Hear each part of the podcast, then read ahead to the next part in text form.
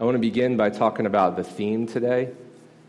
Come on and have a seat. Um, the theme today is the theme is wilderness.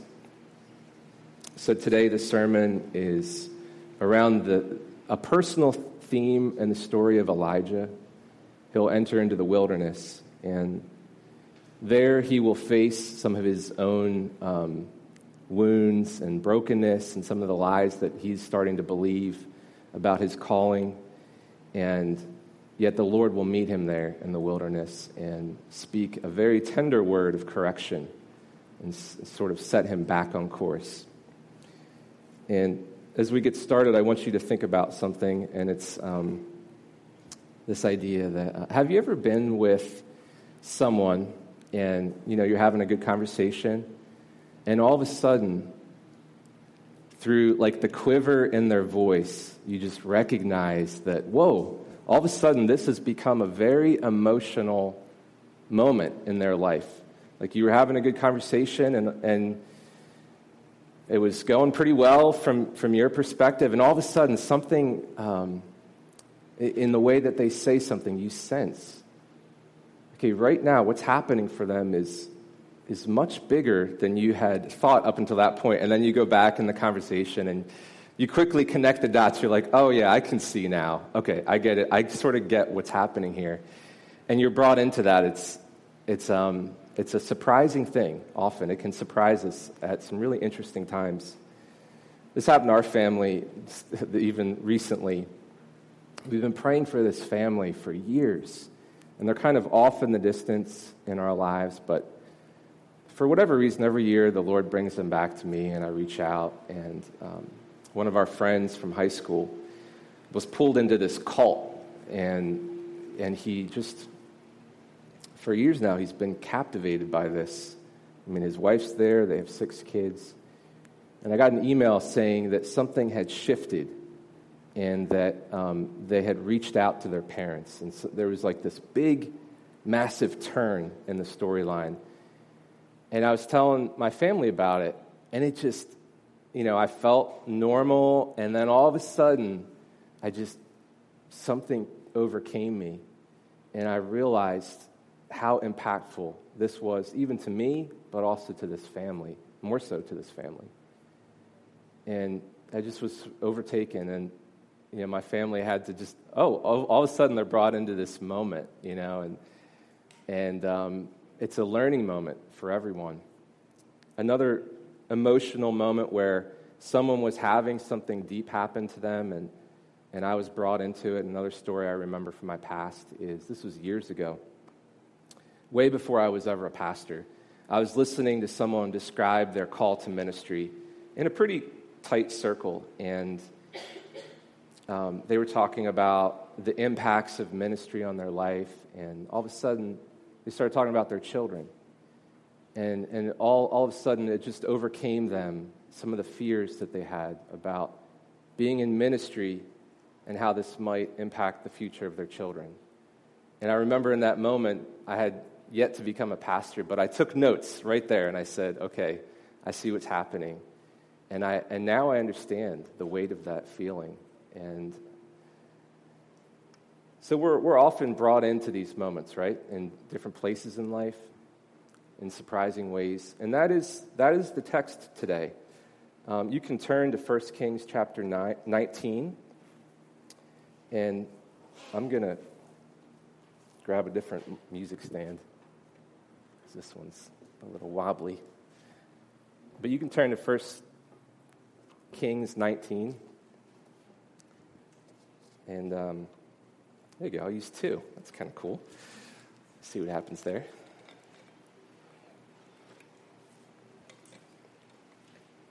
So, as I said, I'm even, I'm even just taking our time as we get to the scripture here because It, we actually started looking at the life of Elijah back in May. I think it was May that you started, Pastor Rick. So, Pastor Rick's been just tracking the life of Elijah off and on through the summer.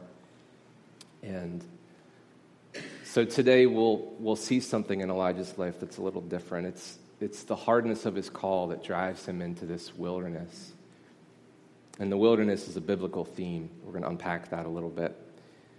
But it's God's grace that carries Elijah into the wilderness. And God speaks to him very, in a very, in a whisper, actually.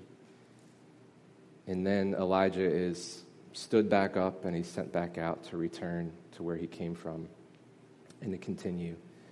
But I want to ask you a question. Um, would you allow yourself this morning to encounter Elijah's emotional moment, so to speak? I don't know if Elijah's necessarily breaking down emotionally, um, but some of the things that he's doing indicate that he has um, he is falling apart. There's, there's no question about that in this text. So it can be awkward, like I said, to come alongside someone in their falling apart. And Elijah is here so that we might come alongside him. And to have empathy, to have compassion, is to suffer alongside of someone. And to do that, um, we need to enter in to what they're experiencing. So I'm going to offer that idea and that question as a prayer to the Lord as we turn to His Word this morning. Um, allow me to pray for us. God, we choose to receive this morning. And we, we come before you, even as we heard in the Psalms, just bowing before you, Lord, in worship, coming before you um, recognizing, Lord, that each one of us needs you in countless ways. And Lord, we ask for your help now. We ask that your Spirit would uh, guide these words. Sure, just words, Lord, in a lot of ways. And yet, we, I ask that your Spirit would, um, would guide. I ask that your Spirit would guide our thoughts each person here as they encounter the word. Maybe there's something unique that each one of us needs to be reminded of this morning, Lord. And oh, God, would we, would we enter in and listen? And we just submit to you, Lord, that we are listening not to get smarter, but to be changed. I ask that you would keep changing us, Lord. And whether we simply remember something through this afternoon and mull it over, or we live with it throughout this week, or even longer, Lord, I ask that we wouldn't go away from your word and forget what it says as if, you know, we've looked in a mirror and then leave and forget what we look like. God, but we, we ask. We ask that you truly would keep changing us. And we thank you for the example of Elijah, who is a rock of a prophet from our past. And thank you that we get this glimpse into his life this morning. We pray all this in Jesus' name. Amen. Okay, so we are in 1 Kings chapter 19.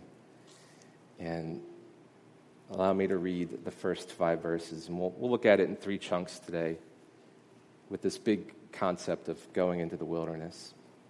So, 1 Kings chapter 19, verse 1. Ahab told Jezebel all that Elijah had done and how he had killed all the prophets with the sword. Then Jezebel sent a messenger to Elijah, saying, So may the gods do to me, and more also if I do not make your life as the life of one of them by this time tomorrow. Then he was afraid, and he arose and ran for his life. And he came to Beersheba, which belongs to Judah, and left his servant there. But he himself went a day's journey into the wilderness, and came and sat down under a broom tree. And he asked that he might die, saying, it's enough now, O Lord. Take away my life, for I am no better than my fathers. The abruptness of this passage, if you've been tracking along in the story so far, is what makes it difficult. So, in many ways, this could be maybe one of the more surprising places in all of Scripture. It's kind of perplexing how Elijah might respond in fear at this point. Um, the word that says he was afraid, it could also be translated he saw. He saw Jezebel. And even the word that he ran for his life, it could be walking. Although I think that he was afraid and that he ran for his life is, is a good translation or, or good, good use of words because we see further down the chain that he's like, I'm done, Lord, take my life. So, for whatever reason, we don't know if he's running af- afraid of Jezebel or if he is um, simply at the end of what he believes is his calling there, maybe in, in a way of despair. Um, either way, um, the text quickly moves away from Jezebel and away from Ahab. So, Jezebel is um, the wife of King Ahab, and she is the one that brought the Baal worship in. And we're not going to spend much time on her. We've already heard about her, um, her influence within the nation of Israel, how she had uh, brought in this Baal worship. Uh, but what, one thing we can say is that Jezebel is the one person that has the passion for Baal that Elijah has for Yahweh. So he's, he's met his match, so to speak. And King Ahab is still King Ahab. He's, he's like the worst king that Israel has ever had, the most evil king. And when all of the prophets of Baal are, are taken down by his, what we could almost say his only prophet, Ahab is still um, an Israelite. His only prophet takes, takes out all of the Baals. And yet King Ahab seems to be unmoved by it he basically turns to Jezebel and says, Look what, look what my prophet did. And then, and then Jezebel pursues Elijah. But we're going to move on from both of them because the text takes us um, further with Elijah. And we get to know Elijah in reverse almost, just as in way of review. So Elijah showed up on the scene as sort of this defender of systemic injustice and evil. He arrives just speaking against King Ahab in power and authority. And he arrives as this prophet that's amazing, right? He's from the wrong side of the tracks, proverbially. He's from the east side of the Jordan. He doesn't have the credentials, and yet he has the power of God. And then he, he makes this proclamation you know, just, just step back and watch. Okay? Just watch what's going to happen. Watch how this nation is going to go into a season of drought. And watch how my God is going to respond. And then he goes and he waits, and he's, he's effective there, right? We hear all these stories that we've heard so far. He, he even is an example in his waiting, how patient he is. But eventually he comes back to the, the center place, and he says, Let me show you the kind of God I have. So Yahweh is the kind of God that shows up in fire. And so we, we all know the story from the Baals, which we heard, and it's a common story from Scripture.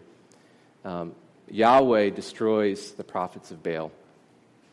And, and in fact, Elijah is part of that destruction. It says that he slays 450 prophets of Baal down by the river. And even after that, he still is waiting on the promise of God. Remember, we heard about how he saw that fist of a cloud off in the distance. And even before anyone else could hear the sound of rain, he could hear the rain. He could see the prayers of God. We saw that he was always bent in prayer and he had never lost hope. And yet, here, now, one could say this is the final chapter of Elijah's ministry, so to speak. And he just utterly falls apart. I mean, we could at least talk about it that way. And we can see this in the way that he speaks. And it's, he's just speaking out. He's speaking to the Lord, but he, he, he says he says three things here right at the beginning. He says, I've had enough. I've had enough, Lord. Take my life. I'm no better than anyone that's come before me. And he's betraying everything up until this point that the Lord has proven is already happened in his life. And now he's just betraying that. So, Elijah, Elijah, this story is, is so full of meaning. Even the name, even his own name, means Elohim is my Yahweh. My God is Yahweh. El is short for Elohim, which is the name of God, the general name of God. And Elijah, Yah, is an abbreviation of Yahweh. So even within his own name, he carries the personal name of God. And then he says, here, he says, I've had enough, Lord. Uh, he's almost saying, My name is not Elijah. And, and then he says, Take my life. To say, Take my life, it's not like in the hymn version, Take my life and let it be consecrated, Lord, to thee. He's not saying that. He's saying, Just do away with me, give me death. And we all know that death is a curse. He's saying, Curse me, take my life. And then he, he says another statement, which is really an attack on the Lord. He says, I'm just like all the prophets in the past, all my fathers. And he's basically saying, I mean, you have to kind of do the math to figure this out, but he's basically saying, God, you're not going to do anything different. I mean, look what just happened. I mean, 450 evil prophets were taken out, and your king just stands by, and nothing has changed. And this is, this is why Elijah is sent into the wilderness, because everything up until this point, though it's been hard and he's had to wait, and yes, the Lord t- took care of him and he struggled at times, but here, it's just none of it's making sense anymore and he's, he's in the, so he, we have to see what happens. So he, um, he goes to Beersheba, which he goes south, and he goes to the, the edge of the promised land. So the promised land is what the, the land that the Lord gave to the people of Israel to prosper. He brought them in there through battles it, within themselves and within the people, and he gave them that land. And then, you know, King David is in our past. We, ha- we have had sort of the peak of the kingship in this lineage in terms of the human lineage with the human kingdom. And Elijah, who is this like pristine prophet of the people, he goes to the edge of the promised land and he leaves his servant there and then he enters back into the wilderness and he sits down and he says, Let me die. And then that's where we'll pick it up in verse 5. So he lays down, and he lay down and slept under a broom tree. And behold, an angel of the Lord touched him, said to him, Arise and eat. And he looked, and behold, there was at his head a cake baked on hot stones and a jar of water. And he ate and drank and lay down again. And the angel of the Lord came again a second time and touched him and said, Arise and eat, for the journey is too great for you. And he arose and ate and drank and went in the strength of that food 40 days and 40 nights to Horeb, the Mount of God. Now, the Mount of God, Horeb, is in the region of Sinai, and it's where Moses um, first met Yahweh and heard, you know, the Lord spoke to him and said, I am who I am. It was this, if you want to know who the Lord is, it's, I am who I am. It's, that's where the, the Jewish people got the name of God, Yahweh, and they started to carry it. So, in this, on this same mountain, the Lord first revealed his name to Moses and then the people of God. And amazingly, Elijah is taken back to this same Mount of God um, to meet with the Lord.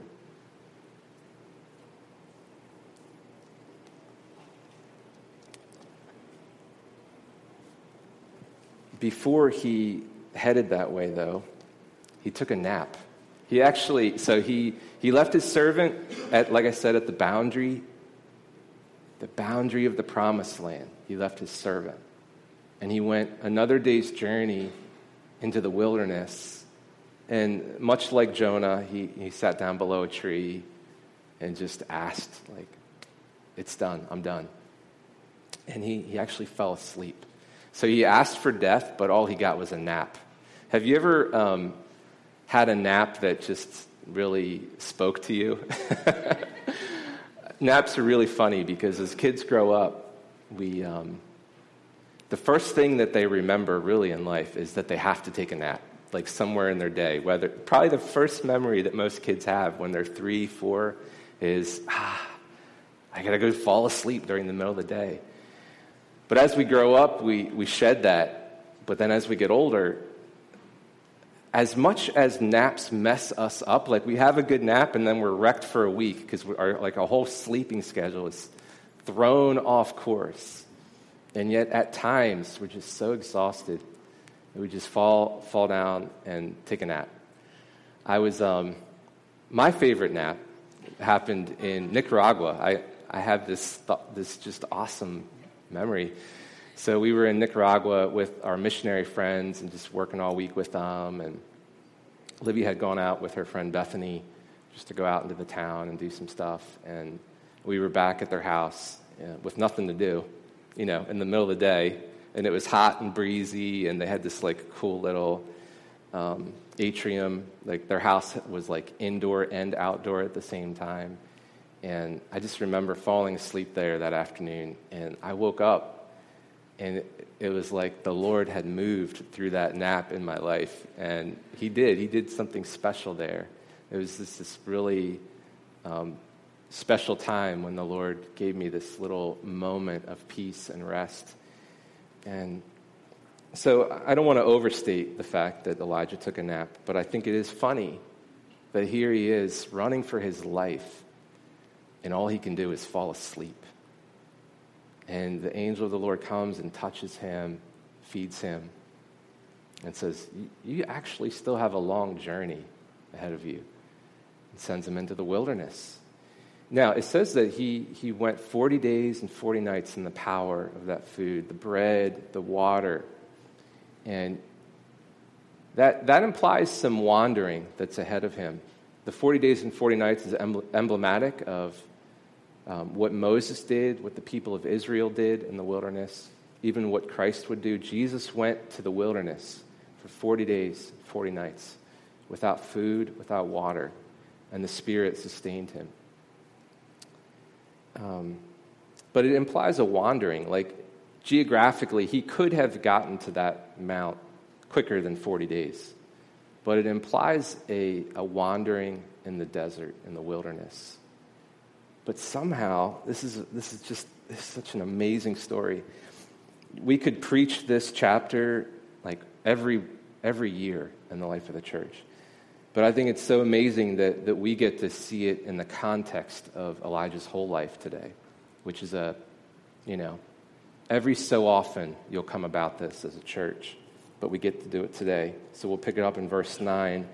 And this is sort of the more famous part of the story. So, there he came to a cave and lodged in it. And behold, the word of the Lord came to him and said to him, what are you doing here, Elijah? He said, I have been very jealous for the Lord, the God of hosts. For the people of Israel have forsaken your covenant, thrown down your altars, and killed your prophets with the sword. And I, even I only, am left, and they seek my life to take it away. And he said, Go out and stand on the mount before the Lord. And behold, the Lord passed by and a great and strong wind tore the mountains and broke in pieces the rocks before the Lord. But the Lord was not in the wind. And after the wind, an earthquake. But the Lord was not in the earthquake. And after the earthquake, a fire. But the Lord was not in the fire. And after the fire, the sound of a low whisper. And when Elijah heard it, he wrapped his face in his cloak, and he went out and stood at the entrance of the cave. And behold, there came a voice to him and said, What are you doing here, Elijah? He said, I have been very jealous for the Lord, the God of hosts. For the people of Israel have forsaken your covenant, thrown down your altars, and killed your prophets with the sword. And I, even I only, am left, and they seek my life to take it away. And the Lord said to him, Go, return on your way to the wilderness of Damascus. When you arrive, you shall anoint Hazael to be king over Syria. And Jehu, the son of Nimshi, you shall anoint king to, to be king over Israel. And Elisha, the son of Shaphat of Abel Meholah, you shall anoint to be prophet in your place. And the one who escapes from the sword of Hazael shall Jehu put to death. And the one who escapes from the sword of Jehu shall Elisha put to death. Yet I will leave 7,000 in Israel, all the knees that have not bowed to Baal, and every mouth that has not kissed him. So the Lord speaks to Elijah. It's, it's the grace of the angel of the Lord meeting Elijah that sustains him. Um, but it's the Lord who speaks to him on this, this mountain. And you can see, even in the repetition of the question and the response, you know, that's, that's a way for things to stand out in the text. When a question is repeated, word for word, and a response is repeated word for word, that either means it happened twice or it means it's something that we shouldn't miss. So I think just let's think about that. Let's enter into how Elijah would have heard this question. So the Lord does ask him this question Elijah, what are you doing here? The question is brilliant. It reminds me of the questions that often Jesus would ask. What are you doing here? It, it's, it's a, what I would call it is a, it's a kind rebuke and it invites confession. So Elijah says, he goes through this litany. And the irony here, and this is, we should feel this and see this, is that everything he says in his confession is true. I mean, especially from what he's experienced. I've been very jealous for the Lord. It's true, he has. He's been a he has been a good example to follow. That's what we've seen. The people have forsaken the covenant. They have thrown down Yahweh's altars. They have killed the previous prophets. And here, it does seem like he's the only one left. Now, this is where he's corrected, and this is such, this is such a beautiful place in Scripture. I mean, who else? Like, I'm not the only one that has said this to the Lord. Like, Lord, I think I'm the only one that cares. And, and when you say that, you, you mean it because of the way others are acting around you, or the way the world is behaving, or just the, your perceptions of something emotionally moving you, and yet it just seems like everyone else is like, well, yeah, I mean, I guess we should do that. And you, you cry out, like, Lord, why am I the only one that cares? And it's at the very end of this chapter. Um, not only does Yahweh point out to Elijah, oh, by the way, Elijah, I'm going to reestablish a new king in Syria. I'm going to reestablish a new king in Israel. A- another prophet, you're going to anoint him. That's the next thing that happens in Scripture. You're going to anoint him, and he's going to c- carry on your work. So you're not the only one. And not only that, there's 7,000 7,000 who have not bowed down to Baal. There's 7,000 subtle, quiet people of Yahweh. This remnant is being protected by the Lord. Elijah can't see it. He's like, I'm the only one left. And Yahweh says, No, you're not. And it's, it's such a subtle place in Scripture that we miss. Because we're so self centered. We think that it's like what we do, or, or we think that we're actually the ones that have to do everything. And that's just not the way the Lord works. He does call us to particular places and times. Remember in Elijah's life, he was always in the right spot at the right time, and the Lord used him there. Place matters. Where your feet are, it matters big time. And yet, the Lord is doing something very small in your life relative to what he's doing in the world. And, and this should give us hope. And, and I hope that it, it did in Elijah's life as he was stood back up and he said he was given his call to continue. Um, I want to close just with this one concept of the whisper of God, and that'll take us into just a time of worship this morning. Um, why does God appear in a whisper? Or why is he in the whisper itself? This is, a, this is one of those fun places in Scripture that you could give days to if, if you had the interest. Because I think it sort of answers one of the primary questions of humanity. Um, so the Lord is not in the earthquake. The Lord is not in the wind. He's not in the fire. The fire is interesting because it, he was actually just in the fire with the Baals. It was the fire of Yahweh. In fact, Elijah says, My God is the one who answers by fire. And let me show you how it's going to be done. And he douses the, the uh, altar with water, and it's just like this awesome moment. But here, the Lord is not in the fire. So the fire is judgment. Fire in Scripture is more or less judgment. The earthquake is judgment. Withholding the rain was judgment. The wind and the destruction was judgment. And Elijah, all this time, was in the cave. Okay? He is hiding in the cave. He hears that the Lord's going to pass by. Well, who's going to leave a cave if there's a fire at the door, or there's like an earthquake right out this area, or the wind is just passing through this, this place, and then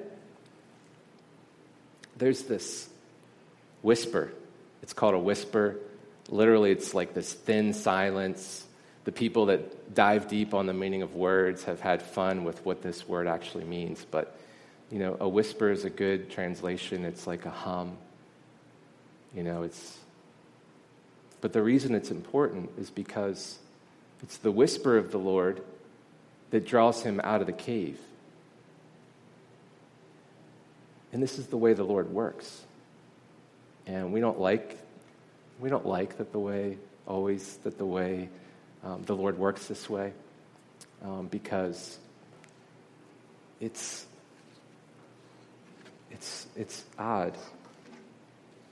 So we can take anything in Scripture and look at this concept.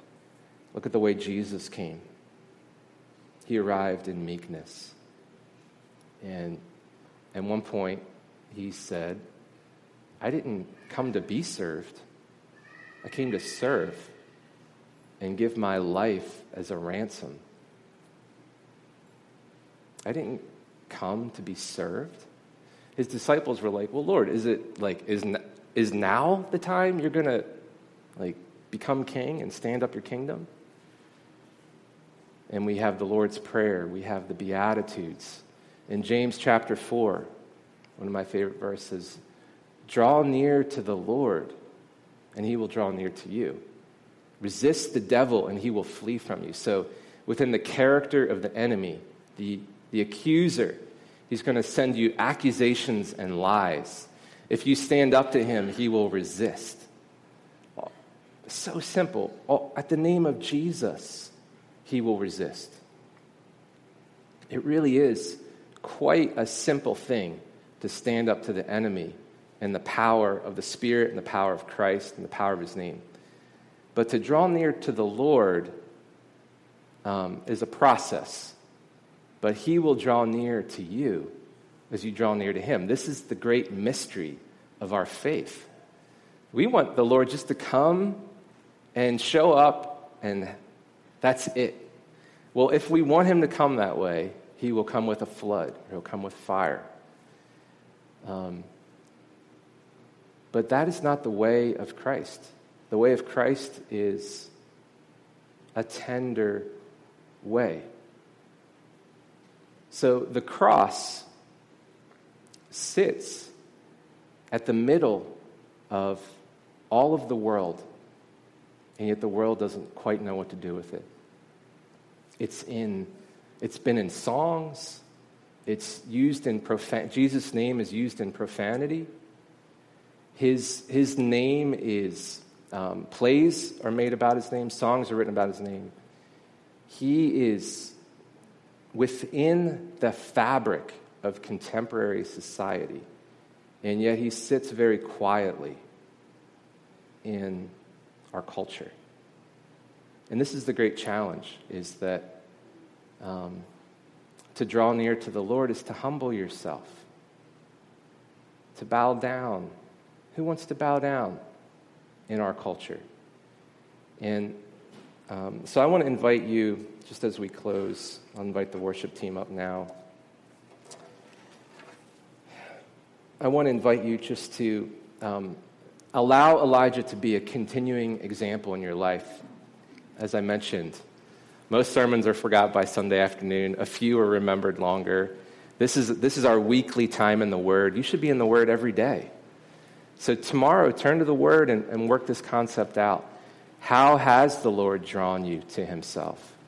Um, what are some of your own lies and wounds that keep you from the Lord? What are some of the things that you want to cry out to the Lord that are similar to Elijah? Like, I'm done, Lord. Where are you done? Where are you frustrated? Where are you disenfranchised or feel, where do you feel isolated? Where do you feel lost? These are the questions that Elijah brought to the Lord, and the Lord so tenderly rebuked him. You know, what are you doing here? And then he sent him back out. But in the midst of that, he spoke to him, and he, sh- and he revealed something deeper about his character to Elijah.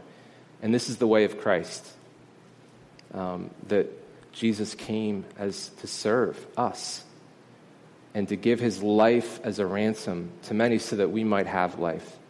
So I want to pray for us now, and we'll just enjoy a few songs of worship as we close our service together. I'll fin- first start with um, the rest of that psalm. I'll pick it up in Psalm 25, right where Barbie left off. And you can just listen to this today, if only we would hear your voice. This is the psalm, psalmist David speaking. Today, if only we would hear your voice, may we not harden our hearts as we did in Meribah, as we did that day at Massah in the wilderness, where our ancestors tested you, they tried you, though they had seen what you did.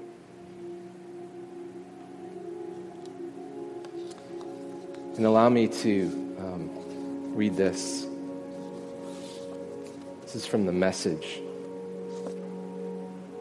This is from Hebrews chapter 12, and it's in the message paraphrase. And I just want to read it over you as an encouragement. Speaking about all those who have gone in our past and even what Christ has shown us. This is from Hebrews chapter 12, verse 1. Do you see what this means? All these pioneers who blazed the way, all these veterans cheering us on. it means we better get on with it. Strip down, start running, and never quit. No extra spiritual fat, no parasitic sins. Keep your eyes on Jesus, who both began and finished this race we're in. Study how he did it, because he never lost sight of where he was headed that exhilarating finish in and with God. He could put up with anything along the way cross, shame, whatever. And now he's there in the place of honor, right alongside. When you find yourselves flagging in your faiths, go over that story again, item by item, that long litany of hostility he plowed through. That will shoot adrenaline into your souls. Take up your cross and follow him.